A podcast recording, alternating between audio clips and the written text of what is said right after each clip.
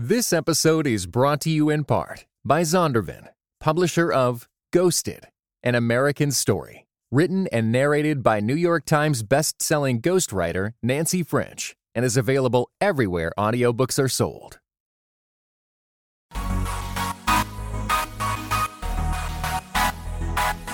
Dynamic voices for a diverse church. This is Pass the Mic. Greetings and God bless. Welcome to another episode of Pass the Mic, Dynamic Voices for a Diverse Church, powered by the Reformed African American Network. I'm your host, Tyler Burns. You can follow me on Twitter at Burns23. And normally, my co host is our president, Jemar Tisby, but sitting in his chair is a very special guest, and I'm always honored when I can sit across the laptop from this brother, our producer, Bo York. Bo, how are you? Man, I'm excited to be here. You know, every single time we get an opportunity to get together and talk about the kind of subjects we're going to talk about today, I, I envision this image that we put out back when we talked about uh, Civil War and Black Panther, where we photoshopped our heads over Iron Man and Black Panther. Like in my mind, that needs to be the album art every single time oh, we do one of oh, these oh, episodes. Man, that's so good, bro. it gets like half the downloads, but we we have fun with it. That's such a good picture, man. That was such a good picture. It's definitely one that I saved and I said, man, I'm gonna have to keep this in a private folder so I can just Photoshop right, myself right. as as as T'Challa, the Black Panther. Listen, guys, we thank you so much for the for the response that we've been getting for the podcast. Specifically for the last episode, we talked about our top five things, cultural artifacts, and things that are getting us through the year. Man, you guys have overwhelmed us with your response, and we really appreciate it. Uh, shout out to Dustin Lair for giving us a shout out on Twitter. Jonathan Thomas as well. He mentioned us in his top five podcast. Um, shout out to uh, Chris Ragsdale, Kevin Lockett. Man, so many of you guys. And actually, there was one. Uh, there was one. There was one listener. He actually sent us his top five. So he sent us his top five via Twitter, and I'm going to read this, and I want to give him a shout out, Chris Frick, and his uh, Twitter handle is at Chris Frick 22. He said my top five for 2016 in no particular order was number one, watching my son grow up. And that right there, that's, that's it right there, Chris. Like we could just stop right there. That's so beautiful. Number two, the Glory album by Kristen Gray. Number three, Stranger Things, Woot Woot. Number four, upcoming album by Common. And number five, Belief in Fatherhood videos on YouTube from uh, Dream Junkies artist who I mentioned last episode, Belief Melanin. So shout out to you, Chris. Thank you guys so much for listening. Thank you for all the feedback that we've been receiving. Okay, so you guys know whenever Bo comes to the set, you know what we're going to talk about. Don't don't yes, act sir. surprised. We're going to talk about something related to pop culture, movies, comic books, typically TV shows, all the above. But what are we going to talk about today? Oh, it's going to be a sweet Christmas, man. We're talking about Luke Cage. Sweet Christmas. We talking about the Luke Cage Netflix television show, the 13 episodes that just recently came out. Listen, here's how we're going to structure this. We know it's only been out for a, a, little over a week or two weeks at the time that this recording will be uh, released. Yeah. Yeah, so yeah, a little bit over two weeks, I think. Yeah. Yeah. So, man, the time is flying. so I'm like, man, I can't, I can't remember when we the thing came out. So anyway, so we're gonna structure it to pr- protect you guys from spoilers. Uh, if you want to listen to the full episode and get into our spoilers where we have some of our critiques and some of the things that are going on in our minds related to the show, listen to the entire episode. At the beginning though, it's general. We're going to try to keep it as safe as possible. Um, we may talk about specific characters, but we'll try not to reveal their arc and where they end up and who's the bad guy and betrayal and all that. We'll try to keep that to a minimum as much as possible. No promises though. So fair warning, we might get into light spoilers, but they won't be, you know, season crushing, season ending spoilers. Okay. All right. Let me see if I can follow this because I want to make sure I follow the rules here. So, first up front, no spoilers or as low to spoilers as humanly possible. Talking more yes. in general themes. Yes. Uh, kind of the the impact in a in a broad stance, how we kind of view the impact, the themes from kind of a biblical and and a gospel centered standard, uh, and then we're going to dive into the you know some so and so who may or may not have killed so and so who may or not know so and so, you know, yeah. all that kind of stuff. Okay, got it. We don't want to ruin it for you. I know for me, it's very important that the story is not ruined for me. So I know some people don't care. That episode seven. oh Look, this light that's light spoilers right there. all right, all right. Look, all I said was episode seven. That's all. That's why I binge watched, man, Listen, all the way through. I knocked him out in like 48 hours just so I could make sure I was spoiler free. Yeah, when when you told me that, I was like, man, that is surprising. That is very fast. I know you wanted to kind of knock it out in, in, I think it was 72 hours originally, but then you knocked out in 48. I was like, man, this dude is moving. Yeah, I kind of took some time between the episodes to let them sink in. And there was a part of the show, we'll get into this in my big substantive critique that I was struggling with. So I wanted mm. to give time to digest and think through and reflect and, and pause. So a lot of that motivated me not binging as much as I would have normally, but I still did binge. So I finished it within like four or five days. But that for me is pretty slow if it's a really good show. So anyway, get into some of Bo. T- tell us a little bit about the the listener comments from the Pass the Mic Facebook group. Some of the things that people have been saying. And actually, before we get into that, before we get into that, I just want to hear some of your pros, some of the things that you appreciated about the show, and then we'll get into some of the listener comments from our Pass and Facebook group family. Yeah, well, you know, I mean, I know we don't want to, uh, to some extent, even given Luke Cage's origin story in the comics can be somewhat spoilerific. So we don't want to necessarily go too deep into that. But I do, you know, for me, one of the things I really appreciated being kind of a comic book geek is how true to form they were, not just to the character and the characters that surround him, but the era in which the character of Luke Cage was created. Mm, um, yes. You know, a lot, a lot of people commenting on how it seems very inspired by blaxploitation films, yes. and actually the the character of Luke Cage came as kind of a direct result uh, in that era as those films were seeing such success. Um, you know, so seeing that kind of pay homage, owning that, uh, being very much, you know, that it's interesting because I've seen Luke Cage. I think probably my first interaction with the character in the comics was uh, in the series House of M. Do you remember that yep, at all? Did yep. you read that? Yep, I remember House of M, man. That's for me. If if I could be wrong on this, but in House of M, Luke Cage was actually leading an underground Avengers organization. Yes. Like there there were no Avengers in that story, but he was the leader of this underground Avengers team. And actually, after House of M, he would go on to be a leader of the Avengers as well. So I, I could be mistaken, but I think my introduction to the character was right about the time that he really became kind of that top tier level hero. Uh, he'd right. always been a what, what's commonly known as a street level hero with uh, you know Daredevil and uh, and Iron Fist and and even to some extent Spider Man. Spider Man kind of skirts the line going back and forth, uh, but ultimately he, he'd been more connected with the Defenders and more you know hero for hire, street level, not necessarily dealing with the big problems. But after House of M on, he was an Avenger, and in fact would go on, like I said, to to lead the Avengers for some time. So my experience with the char- the comic book character was, you know, um, at that point in his life, he was married, he had a kid, he was leading the Avengers, but I was also very much familiar with his backstory and with his origins, and so getting a chance to actually experience those in this medium was awesome and it was powerful and not yeah. just powerful because of all of the homages to the the origins of the 70s, but because of how relevant it was to today. Uh, you know, Tyler, when I've been on the show before and, and, subjects like this, I mentioned I do another podcast called Panel to Screen, where we specifically do reviews of, you know, comic book, movie, and television properties.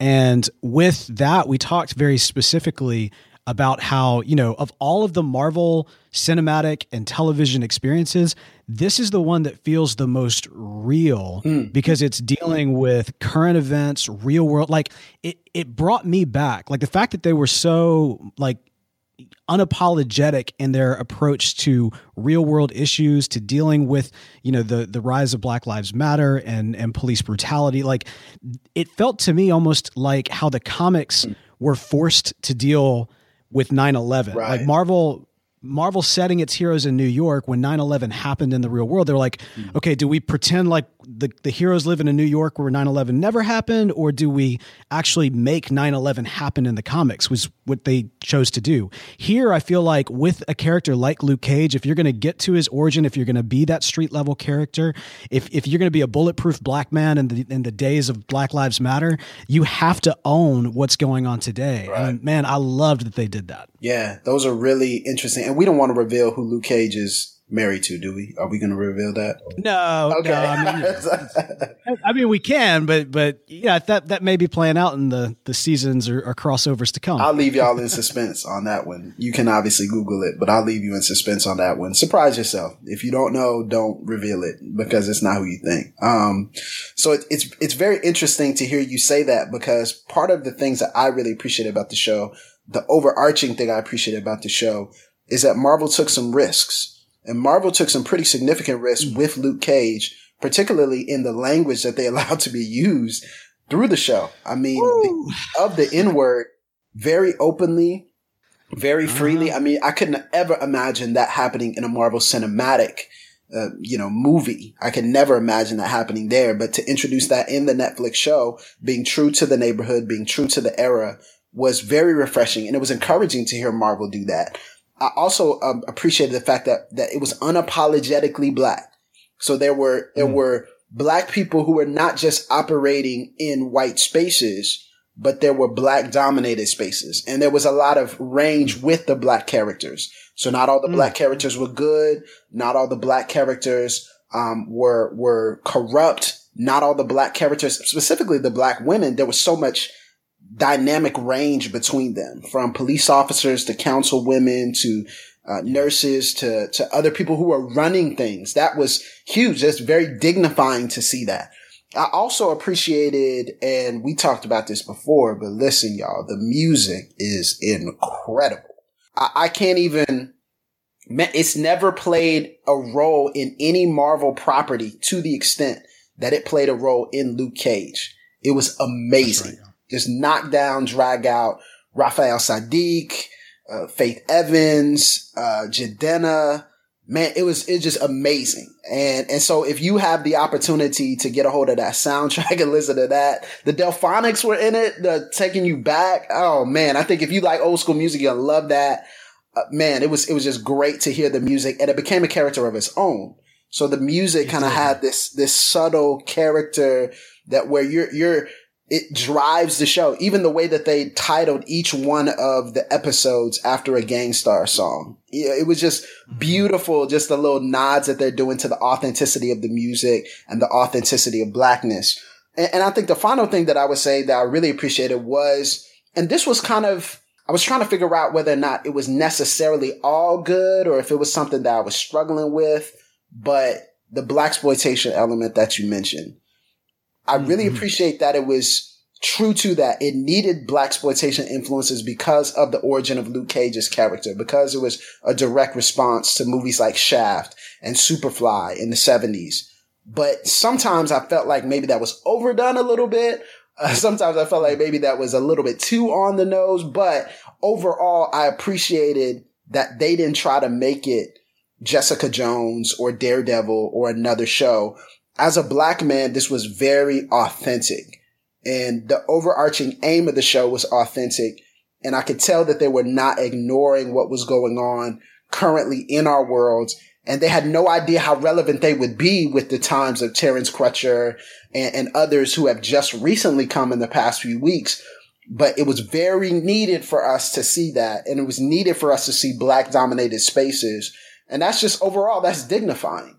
You know, if, if nothing else, that in and of itself is dignifying. Now, getting from the pros, explain to me here some of some of the things that you felt they could have done better. Maybe some of the ways in which they could have improved. Some of the, well, see, but we're not talking about spoilers. well, I mean, okay, so I um, think I think we can I think we can say I have a couple that I would say are non-spoiler before I get into my big right, critique. You, Do you, you have you go first, and if something comes to me, I'll add. Okay, the show was too long, Doc. 13 episodes is oh, too oh, long, man. Okay, I've seen that. Like like a lot of articles actually today just have been like washing over me talking about it should have been 8 episodes as opposed to 13 episodes. Again, I think that may have to do with what happens in episode 7 more than anything else. To me, I also felt like it was almost like two mini seasons into one, but but expand on that, man. 8 episodes versus 13. Well, even if it was 10 episodes, I feel like you're losing some of that fluff. You're losing some of that fat on the edges of the season. We're getting more into the meat. I feel like some of the portions were extended a little bit too far. Like some of the portions were extended a, a little bit too much. And it almost became at a certain point tough for me to continue watching because I felt like it wasn't, the pacing was off a little bit. Because it normally, when you have shows at, at the end of an episode, especially even Stranger Things did this, there would be a big penultimate moment at the end of each episode, a big kind of cliffhanger moment. Luke Cage wasn't really doing that. It wasn't really giving you that big moment that leads you into the next episode every single episode. It did that a couple of a couple of times, and then other times it didn't do that. It was just kind of inconsistent. And so for it to be 13 episodes, I felt like 10 would have been amazing. Eight would have been probably too short due to what happens in the middle of the season. But I think 10 would have been perfect. I don't think we needed all the build up to what we got in the end. I think some of that was at the end, you're expecting this huge, you know, climax. And at the end, you don't get the huge climb. And I'm getting into spoiler, but you don't get what you think you're going yeah, to get, a, right? that's a good point. That's a good point. Yeah, yeah, yeah. Like the, I mean, you're right. You don't want to spoil it, but for all intents and purposes, there's, a similar uh, storytelling element to the last episode that there is to um, what Battle of the Five Armies from The Hobbit. Yeah, where it's like yes. they took like this one thing and then they like stretched it out and then they kind of tacked on like 45 minutes of additional stuff on top of it. So yeah, yeah. I, I, I, I, get that. I get. I, it's almost like it climaxed. The story kind of hit its pinnacle right at 12. Right and then I agree that it continued on to the beginning of 13 and then what you got was kind of the rest of of you know the the going down the hill which I don't mean down the hill because it's a bunch of good stuff yeah and honestly what you get in that final episode really sets up one of the characters who this entire season ends up being more about that character's origin and you're yes. not even realizing it until you get to that moment at the end. But again, yes, like you said, that was special. That spoilers. Was special. So. Yeah, that was that was good. I really appreciated that. But for, for me, I think it would have been perfect if it was a couple of episodes shorter. But again, you know, I'm kind of nitpicking a little bit here. Another thing I will say though is I don't feel like the writing was consistent for the actors. I'll get into more of this in a second as to why in my spoiler section. But I don't feel like the actors. Thinking one in particular. I'm thinking a number of them in particular. Who are you? Th- who are you really? thinking? Okay. Whose whose character well, are you thinking can about? Can you dig it? Ah, see, for me, I didn't mind that. I didn't mind. We'll get it, man. We gotta get. He was spoilers. so inconsistent. Ah. he was so inconsistent. But we'll talk about that in the second half. We'll talk. Okay, we'll talk about that in a second. But there was a there were a couple of other characters that I felt I understand the way in which they did the dialogue. I think some people have mistaken bad acting for bad writing. I don't think there was any particularly mm. bad actors in this series. I don't think there were bad actors per se. There were a couple of actors who didn't do as well as they normally do or as well as they could have done. But overall, the acting was very strong and the performances were very strong, but the writing was inconsistent. So they're working with, I think, an inferior product with how it was written and the way in which some of the lines were written to be delivered, I feel like was a little bit inferior for the acting level that they were dealing with and for the stars that they had. But you know, that's, that's again, that's a matter of opinion. But a lot of people are saying, Oh, this is bad acting. It's awful. And they don't realize that this is a nod to blaxploitation. So a lot of it is going to be over the top. A lot of it is going to be on the nose intentionally. The show is even self-aware enough to call certain, certain characters call uh, another character corny, like at the end of the show. Like, you're so corny, right. right? Like the show is self-aware. Like the show knows what's going on and the show is able to make fun of itself, which I love. And I think that's sign right. that it's smart. But at the same time, I feel like the writing could have been more consistent. And my final critique, and this will lead us into the spoiler section, unless you have some others, but I feel like this show was very, I appreciated that it handled current relevant issues but I feel like the show was clumsy. And I feel like the show was too on the nose in how it handled those issues. And at certain points, it took me out of the show. And I'll leave it at that. I'll let you guys know we're getting into spoilers right now. So go ahead, Bo. All right, yeah, yeah. So before we officially jump into spoilers, I will say this. Um, you know, thinking through in terms of broad, because most of my critiques, I have to talk about specific characters and, and points in, in the story. Um, but but two things that I that kind of came to me in terms of actually positive things while you're talking was one, you know, you mentioned the music earlier and how the music kind of played a character. Yes. You know, with with that, did you did you ever watch the um and I'm not like a big anime guy, but did you ever watch Cowboy Bebop? No, I did not. Okay, for me, it reminded me very heavily of that. It's hmm. kind of this space opera western type deal. It was all it was all anime, but every single episode had a song and that song was almost like a character in each episode and kind of like like hammered home like the moments of the episode or the points of the episode that as well as the fact and this does play into spoilers uh, here in a second but the way the music Im- explained i think or gave you hints at what's going on with one yes, character in particular yes. was hugely powerful Huge. um, the other thing speaking of power is i love how they handled luke as being powerful um, you know, it's you know, you mentioned kind of wishing they they had cut back an episode. I would have actually liked to see in the episodes like maybe more time spent with him just kind of handling things because, you know, with Daredevil, whenever, you know, we see him and he's doing all these flips and kicks and he's jumping around the hall and he's taking out an army of bad guys and everything, it's this amazing spectacle and it's a really cool scene. But for Luke, because he's so powerful, it's like it's that cool, if not cooler, to see him take out a dude with like literally two fingers. You know what I mean? Yeah. Like when he's again, we're we're about to jump into spoilers here. Go ahead. But like, yeah, there's a particular. Fine. I warned scene. everybody. Like, go ahead. I warned. You. Okay. All right. All right. Spoilers. When he's in the scene with Method Man and like he stops the robbery by like just tapping the dude on the head, he knocks out. I was like, that was awesome. Uh, that was awesome.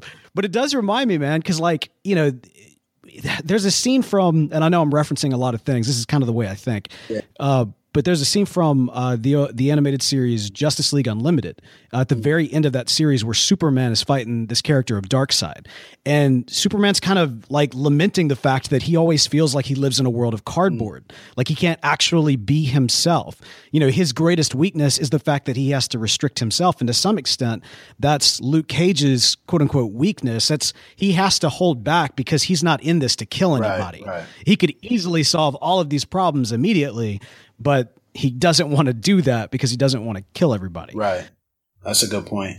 So getting into spoilers, man, with uh, and kind of on that power note, when they first kind of whipped out this idea of the uh, of the Judas bullet, yeah. I was like, no, no, no, no, you can't, you can't make, you can't make a bullet be the thing because like if it's like oh it's like a super powered bullet that takes away until they said Chitauri well they didn't say Chitauri but w- until they said it was like alien yeah. tech for some reason that made it okay with me. Like okay well all right it's alien so it's not like of this world and it's in a limited quantity. It's not like it's going to be like this new thing that everybody right, has. right. Yeah that was um weird.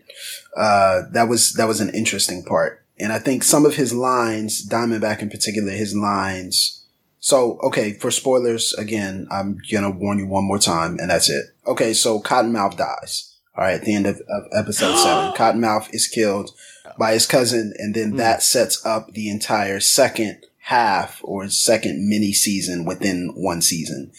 And I felt like personally, that was a good thing. I felt like that was a nice bait and switch. I felt like Diamondback was a, a what? I felt like it was a nice bait and switch. I was sad because the character, I can't say his first name, uh, but his last name is Ali. The the actor who plays Cottonmouth is amazing, and so it was. I was sad to see him. This was his season, man. He was phenomenal. He was, like that's the thing amazing. with all these Netflix series. You get so much time with all of these characters, and it gives a chance for these villains to shine. And so, you know, he was.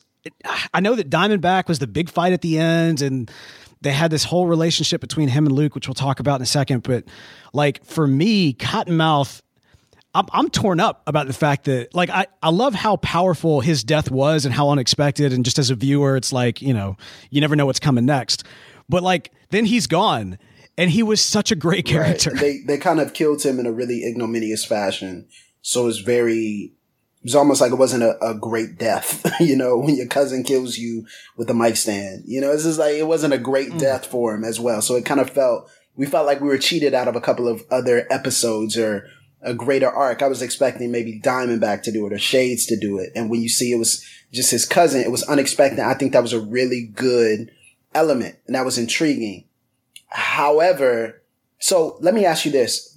You don't like Diamondback as a character, correct? You didn't like him. Well, it's not that. I mean, there's a lot that I appreciate about Diamondback. You know, you could tell when he came, uh, especially at the end, he is actually wearing his comic book costume. And, right. You know, as a geek, that that that made me that that I loved that part. Um, and you know, the idea of them being related and kind of you know this relationship with the father, that's fine, but it's all just very tropey. Like because we had such the complex character of Cottonmouth, someone that as you go on, you get the sense that this is a tragic character. You don't know why, but there's something about him. I was I was telling, you know, like I said, we were talking about this on the other podcast, but there's something about like that scene early on where he is in his office and he is uh, he's playing the piano and he's got these beautiful women on either side of him. He's literally sitting at the at, on the on the throne of his kingdom right? Like this is the pinnacle of power mm-hmm. that he has established for himself. He's amassed all this money. He's got everything that worldly goods can have. And yet he's sitting there and he's playing this music and it's almost like he's in this trance of like trying to get away of everything that's around him, of who he's becoming himself. And you, you get that from just this one little moment scene. And then whenever anybody's performing, be it just in the club or, or like they're, they're rehearsing or, or practicing, they're trying to get in, like he just stops everything. He's like, exposition can wait. I want to hear this. And the music calls to something that's inside Cottonmouth that you can't yet see until, of course, episode seven comes. We get his origin story, and you find out about all this promise that he had, and you know this the way that he was kind of pulled into this life and kind of you know crafted into this villain.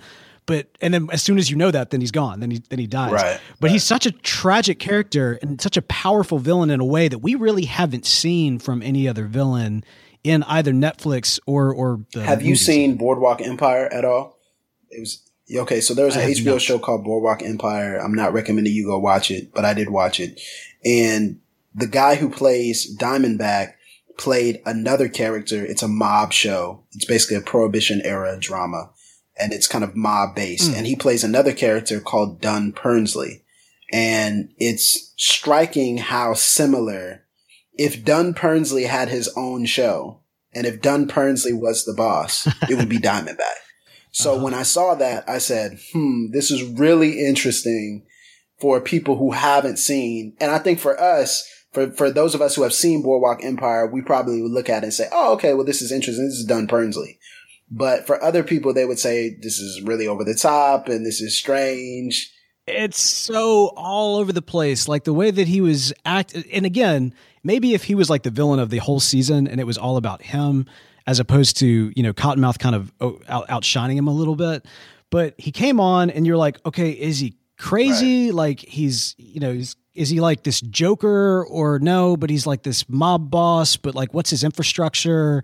And then he comes in. Oh, but wait, he's related to Luke. That seems. I feel like we should have known yeah, some of this but we're just now finding this out. And then, oh, his motivation, and this is really what kind of bothered me to some extent, which was, oh, our daddy loved you more than he loved me, and now I'm going to kill you. Like that that seemed so very tropey but, after the complex villain that we biblical. got in Cottonmouth. I mean, very a, a, biblical tension. You know, the Cain the Cain and no, Abel s tension of of favoritism and and the Jacob and Esau tension. It's just I feel like that was there was an undercurrent of you know theme there with their relationship as brothers. You know, even the repeating statement of "I am my brother's keeper" or "Am I my brother's right. keeper?"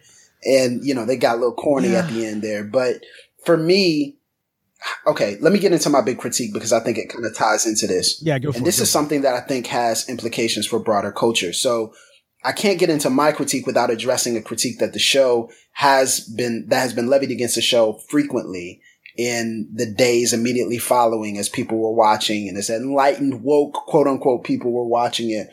And the critique is that Luke Cage is a black conservative. That Luke Cage is a black conservative character. Now, number one, there's nothing wrong with that if he is, okay? If he is a black conservative, there's nothing wrong with that. He's not in the comics that I'm aware of. Right. And that's really interesting because I don't think there's sufficient evidence to prove that he is. I don't think there's sufficient evidence for that. And it, it shocked me because the main thing that people were saying is that Luke corrects the N word. And Luke is, you know, he has these, these tinges wait, what, and these. Wait, what, what? Well, and so here's, but see, here's the thing. Here's, here's what I would say is how would we say that Luke Cage is a uh-huh. black conservative or, or a proponent of respectability when he was a victim of systemic injustice, when he was a victim of being wrongly accused, when he was a victim of a system that assumed his criminality. Like, I, there's no evidence for that, right? But here's what I think is the, and this is my big critique, and I think this is why people say that, is Marvel in trying to create this symbolism of a black man in a hoodie who's bulletproof, it took itself and the symbolism a little bit too far and too serious. So they made Luke Cage this expansive, broad picture of blackness, and it ended up being too much to fit into one character. So when I was lo- watching Luke Cage, I saw all these layers to him, and there's nothing wrong with layers. We like layered superheroes. We like layered characters in anything that we watch and anything that we read. But it seemed to be too much. So Luke is a pastor's kid and then he's a, a, former sheriff, and then he's a wrongly accused prisoner, and then he's a victim of injustice, and then he's this blue collar worker who's working two jobs, and he's this history buff, and he reads Ralph Ellison books, and he likes hip hop, and he's a ladies' man. It, it was just, it was just too much. I was on overload. I was like, why do you feel like you just described Tyler Burns. I don't know why you have a problem with that. No, I didn't. Yes, that's what you just described was Tyler Burns. I've never been to prison, so there you go. Oh, okay. Uh, let me clear that up. And I've never been in law enforcement. Anyway, but what's what's interesting is I don't mind any one of us who are black can be any of those things. But it felt like Marvel was feeling or the writers were feeling forced to make him all of those things. It, and it felt uh. synthetic. It, it, didn't feel authentic. It, it felt like I wasn't watching a true organic representation of a black man. It, it made me feel like they, they were trying so hard and straining so hard for him to be a symbol that they had to make him all these things. They had to throw in all these unnecessary elements. And, and I said, why can't he just be a bulletproof black man who has a past? Of himself, he is a symbol. In and of himself, he, he is a he is a representation. But I feel like they tried to do so much with that that sometimes, and this is, I guess, my broader critique kind of bring it into um, the church world. But I think there is this expectation of black men and women who are in predominantly white spaces or who are the elite or who are the ones who are uh, even in the church and ministry, to be these exceptional, broad, balanced representations of all that is blackness. And it made me frustrated watching it because I'm saying this is how it feels sometimes to be in a space and, it, and people expect you to be the highest representation of everything about us. And it's like, well, you don't have to be that. You know, that's not there's a burden there. And I feel like the writers wrote with the burden that many of us feel, which is that we have to be twice as good as everyone else. And I don't think, I don't think that was the pressure with, uh, with Daredevil's character or Jessica Jones's character. I don't think that was the pressure there. But I feel like Marvel was saying, this is such an important moment. And, and, and, Mike Colter, the guy who plays Luke Cage was saying, I recognize how important this is. And, and I feel like they did too much.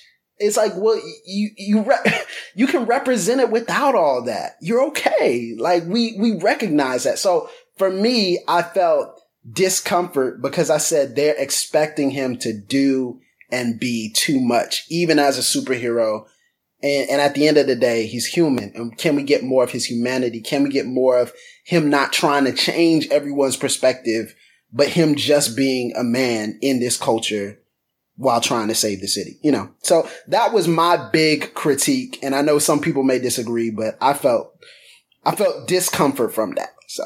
I mean, I get where you're, where you're coming from and I, you know, to, to the extent that I'm able, but sure at the same time, two things. One is you said that you don't think that Daredevil and Jessica Jones had that same kind of pressure on them. Probably, probably not on Daredevil's side. Uh, the only pressure they had is getting over that Ben Affleck movie. But Jessica Jones, I would actually argue, maybe not to the same extent, but definitely had its own pressures and expectations of what they wanted to right. do with that character as Marvel's first. And I could be wrong, but I don't think I am first super powered uh, both both super, first superpowered female and first uh, female character superhero with with a leading title, and somebody who's done in not the traditional, um, you know, uh, femme, femme fatale type of way, uh, especially given her past and as a survivor of what she she went through specifically.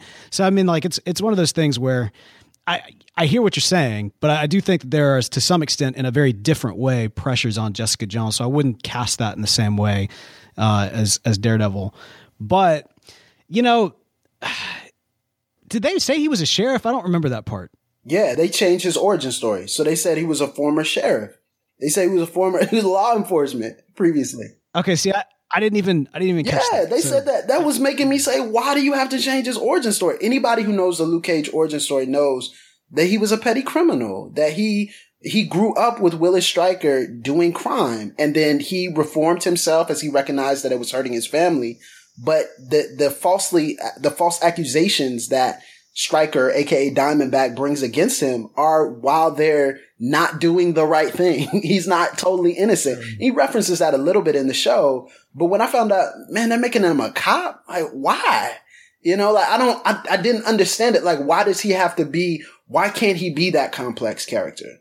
Why can't he be that person who who did receive superpowers but was in jail and probably should have been in jail for other things, but he can still be a hero?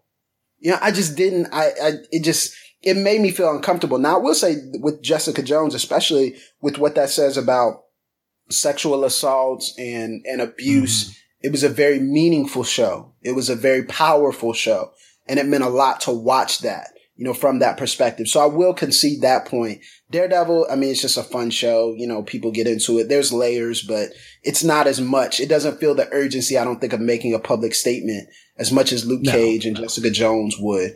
But it just felt synthetic, man. It didn't feel, can we be us? I felt like T'Challa in Black Panther.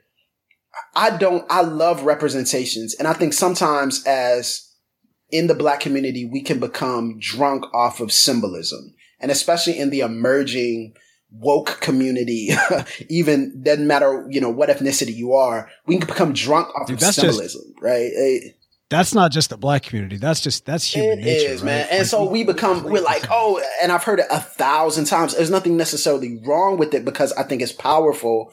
I, it is powerful. The idea of a bulletproof black man in our society in mm-hmm. 2016. It's powerful. I, I, I don't deny that. But at the same time, I'm sitting back saying, is it, are we just going to stop at symbolism? Can we be us authentically? And I felt like Luke Cage wasn't authentically him. I felt like he wasn't authentically who he was supposed to be. And I'm not saying authentically black. I, that's, I, I think that's a misnomer. I just don't think he was authentically who he was. And I think what most of us want more than symbolism, especially if we're relating this to a context of racial reconciliation, racial justice, we want more than symbolism.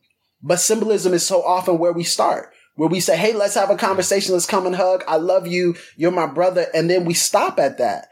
Went to the same seminary or went to the highly touted place. Not everyone has the same credentials. Can we just be us and still be accepted?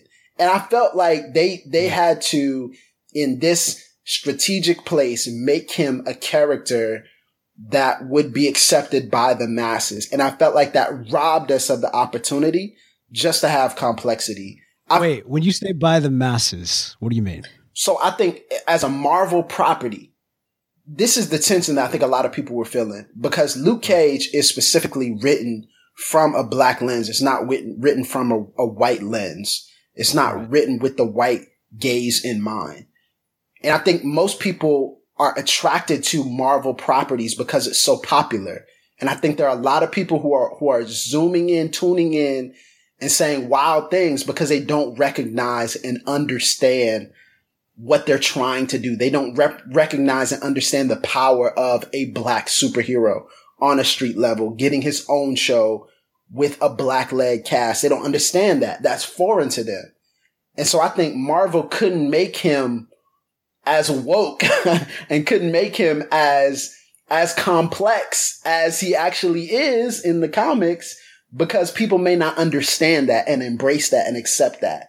Luke really is, and I've heard somebody say this, and I think they're, they're right. He's just the most likable character. You want to root for Luke Cage. He's just a good guy. You know, when you, when you look at it, you're like, hey man, I want to root for this guy. I don't really get that feeling with Daredevil. Uh, Jessica Jones to an extent, but he's probably the most likable of those characters so far and one of the most likable superheroes that we've seen. And I feel like they, they, they sanitized him a bit. And, and I don't, I don't like, I don't like that. I, I just, I don't like that. Why do you have to sanitize our complexity? Yes, he likes Method Man. Cool. But he doesn't have to be a history buff and talk about Crispus Attucks and, and like hip hop. He doesn't have to do that. If that's natural see, I, to him, that's cool, but it just didn't, it didn't feel natural, man. I guess so. I don't know. It did. So that didn't bother me, but, um, but at the same time, like, you know, part of it too is my, my experience with the character came from a very like much later on in his life. You know what I mean? So like my my ties right. to the character from my comic book experience aren't as tied directly to his origins, and so I wasn't as I guess sharp eared at, at, picking up some of those uh, some of those back end stories. And also like when he was reading the stuff, I was like, I didn't I didn't know what he was reading. I'm not very well read, so I was like, okay, cool. Yeah, like there was, was so many little references to like literature books, and I just like, man, what? Like, is it? Are guys really? I mean, are we really? it's not, and it's, that's again, that's not to say he can't, because in a subtle way, I can be denying his complexity by complaining about that. That's not what I'm mm-hmm. trying to do. But what I'm saying is it felt inauthentic. It just felt random. he's this guy, he's like, hey, Ralph Ellison, he's just sitting up there reading The Invisible Man. It's like, well, I mean, okay, but, but why? You know, like if there's a reason for that, if it naturally leads to that, or if that's built upon. Okay, I see what you're you saying. You know, or if it's built upon to where where he's like, oh, so I feel like they were trying to counter all these stereotypes. See, well, he's a former he's a former law enforcement officer. See, he was unjustly he was. See, he reads. See, he likes hip hop too. See, I'm like, man, guys, like it's okay. You don't have to do that. And I feel like that was more explaining of ourselves than necessary.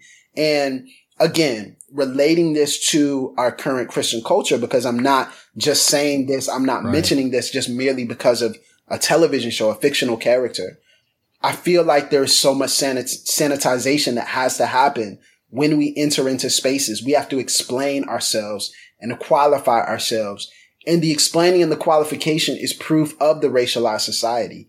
And it's proof that we're still trying to prove to people that we can be dignified and complex all at the same time. And that's okay for us to be dignified and complex. It's okay. And we're not condoning, you know, we're not condoning us to have a poor story, have a bad origin or have, you know, skeletons in our closet. But what I am saying is I feel like we have to, to dress ourselves up and present a particular portion of ourselves to the world that we have to, to be accepted, yeah. especially even in Christian circles. And I just feel like that's unnecessary. And when I saw it, I'm like, not Luke Cage, man. Not Cage. anyway. Fair enough. Fair enough. I, you know, I didn't have the knee jerk reaction there, but that's it's good to know that perspective.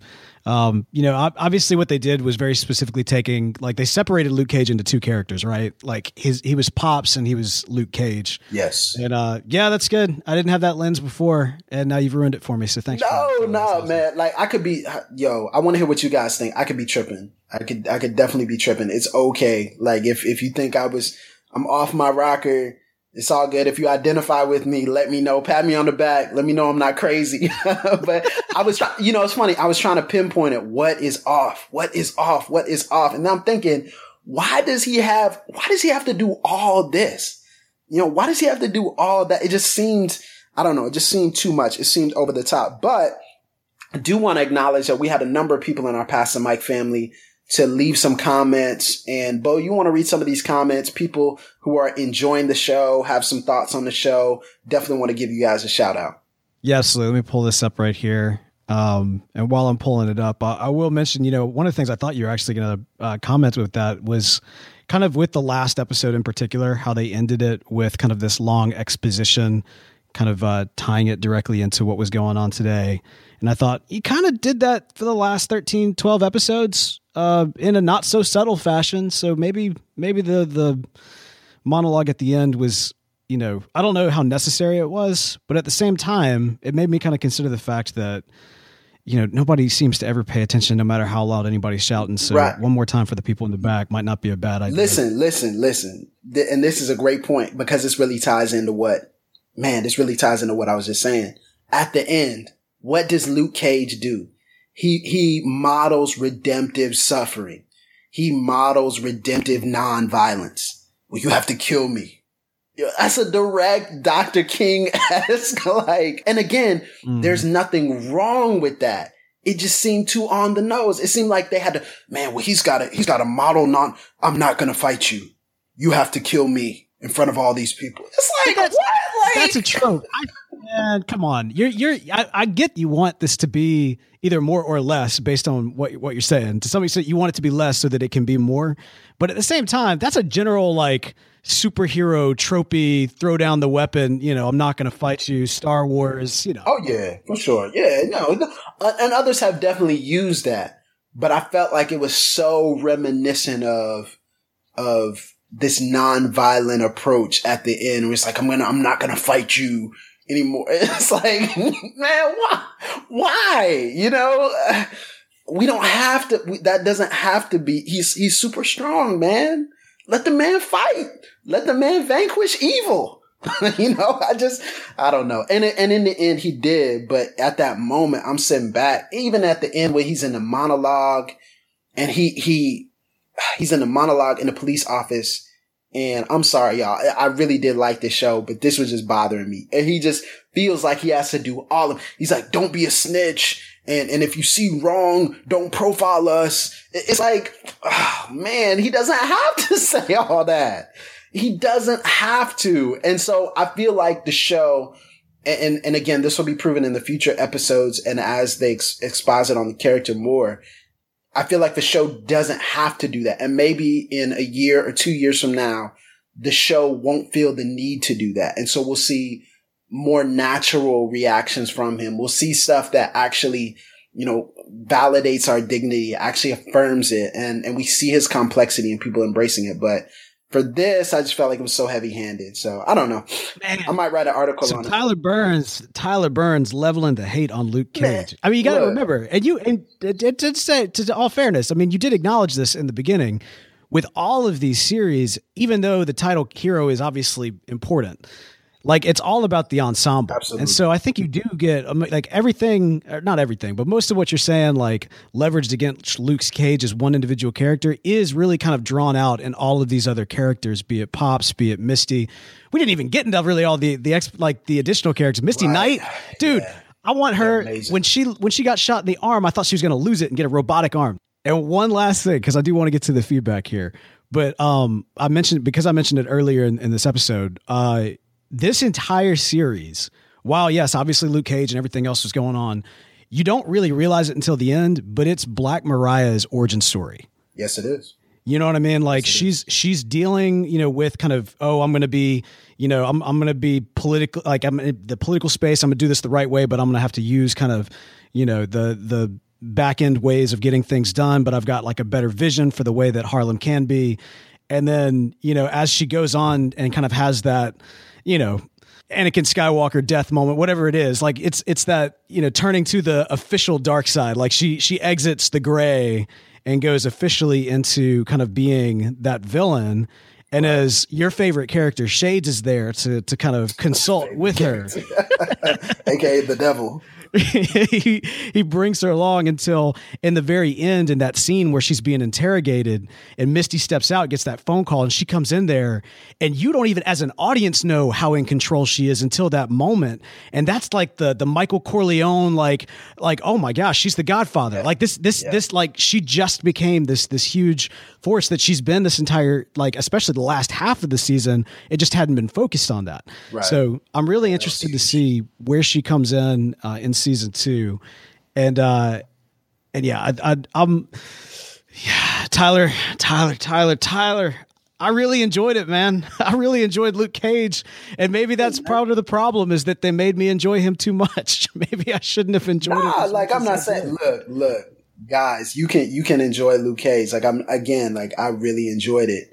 I just feel conflicted about it. That was as soon as I cut it off, I just felt conflicted, and there were there were parts that were amazing I just felt conflicted. Anyway, feedback Fair from enough. the Pass the Mic family. feedback from the group. All right, so here's what we got. We've got uh, M. Montel or Montreal saying, outside of being racist and its lack of diversity, sarcasm, total sarcasm, total sarcasm.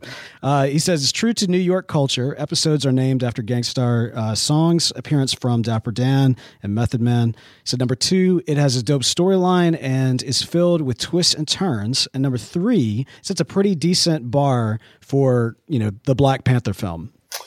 Yeah, uh, Tyler disagrees. No, yeah, I, I, feel I feel that, but I just you know I think Black Panther is going to be something y'all can't even imagine. Like, see, you're putting all this pressure, man. No, I'm just. Pressure. We're going to come back here in a year, and you'll be like, "Oh, well, why, why, why did T'Challa have to? Why did he have to play video man. games? And why did he have? Why all of a sudden is why, why, why do we get to uh, Wakanda and everything's got to be handcrafted and gluten free? Like, what, what? both throwing shade right now. Both throwing shade at me. All right, we also got on here. I'm skipping down. Rodney uh, Martin, who actually has uh, T'Challa as his uh, as his avatar. Shout out to you guys, man Shout out to Robbie. He says, I like the show. Uh, it was real interesting, fleshed out minority female characters. I like the betrayal of, diff- of the betrayal. I think it means portrayal. I like the betrayal of different minorities in different situations, living life with all its complexities. Yeah, I think there was, and and I was I was looking at that. I was like, do you mean betrayal or portrayal? But I think either one could be true because I mean it was it was pretty it was pretty diverse there for sure. Fair enough. It's complexity complexities and moments of beauty. I liked that he had the power to kill, but he did not.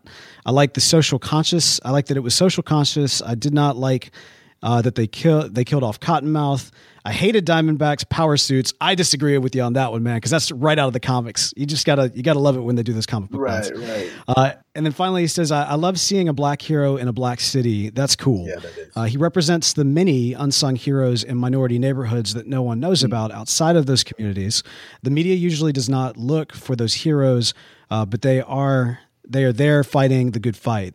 Uh, the media will talk about how nothing is being done and how crime, in particular, a neighborhood uh, or, or specifically crime in a particular neighborhood, but they don't do the research to find truth. They just see the narrative as re- rebutted to the hurts, pains, and anger of a forgotten yeah. people. Luke Cage reminds us, as Tye Tribbett said, it's good in the hood, and this little piece of art demonstrates this in an entertaining and yet profoundly beautiful way. But you don't know who Tye Tribbett is, do you? He's a gospel singer, by the way. Okay, you, why don't you why don't you drop the bar then? Go ahead, like, like no, sing it. No, he's uh, hey, I'm, I'm I'm not gonna do that on the podcast uh, next time. but I may sing "Amazing Grace" or something. But thank you guys so much for all this feedback. Man, this Absolutely. was really encouraging. I know we're talking about it in the Pass the Mic Facebook group. You listener can join the Pass the Mic Facebook group. Just go to facebook.com, type in Pass the Mic, and then request to be put in. We'll put you into the group, and then you can have more of these conversations if you guys think we're absolutely crazy in what we said, or if you want to say, give your thoughts, you want to say what you agreed with, what you disagreed with, very easy to follow us and write us on Twitter at underscore Pass the Mic is the show's Twitter handle.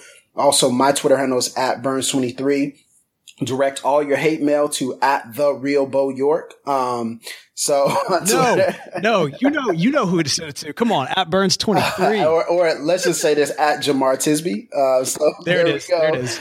Um, thank you guys so much for tuning in. We want you to rate and review us on iTunes. Also, want you to download the Satchel app as well. That's the only way I listen to podcasts, and it's the only way you should listen to podcasts particularly Pass the Mic. So many options. Continue to follow us at raanetwork.org, putting out great material, great uh, articles on a number, wide range of topics, not just pop culture, not just things like Luke Cage, but much more serious, much more substantive things like theology, uh, like politics, like culture in general, like reconciliation, adoption, abortion, all these things that are very important for us to discuss and for us to have a biblical framework of.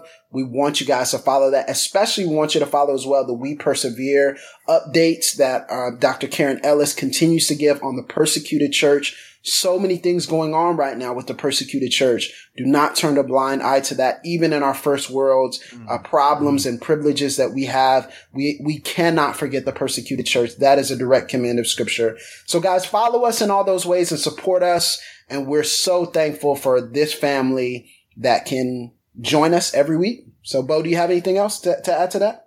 Now, uh, if you want kind of a, a, little bit more of a lighter discussion, although spoiler heavy uh, on uh, on Luke Cage and any of these superhero franchises, uh, check it out, panel2screen.com. Uh, Such a good podcast. Also, we should probably have mentioned this at the top of the show, but you know, given the the language, violence, and adult nature of a lot of the scenes, Pass the Mic is not necessarily endorsing going out to see these Netflix shows. However, yeah, I, I think it's a great great series. Yeah, just just FYI, I mean, there's one scene, there are a couple of scenes in the first episode of Luke Cage that would be of a, of a more sexual nature. Yeah, and then from there, it kind of moves away from that for the most part. So just FYI to that, you guys um, should know. Yeah. Okay. Well, thank you guys for tuning in. We'll see you soon on the next Pass, Pass the, mic. mic.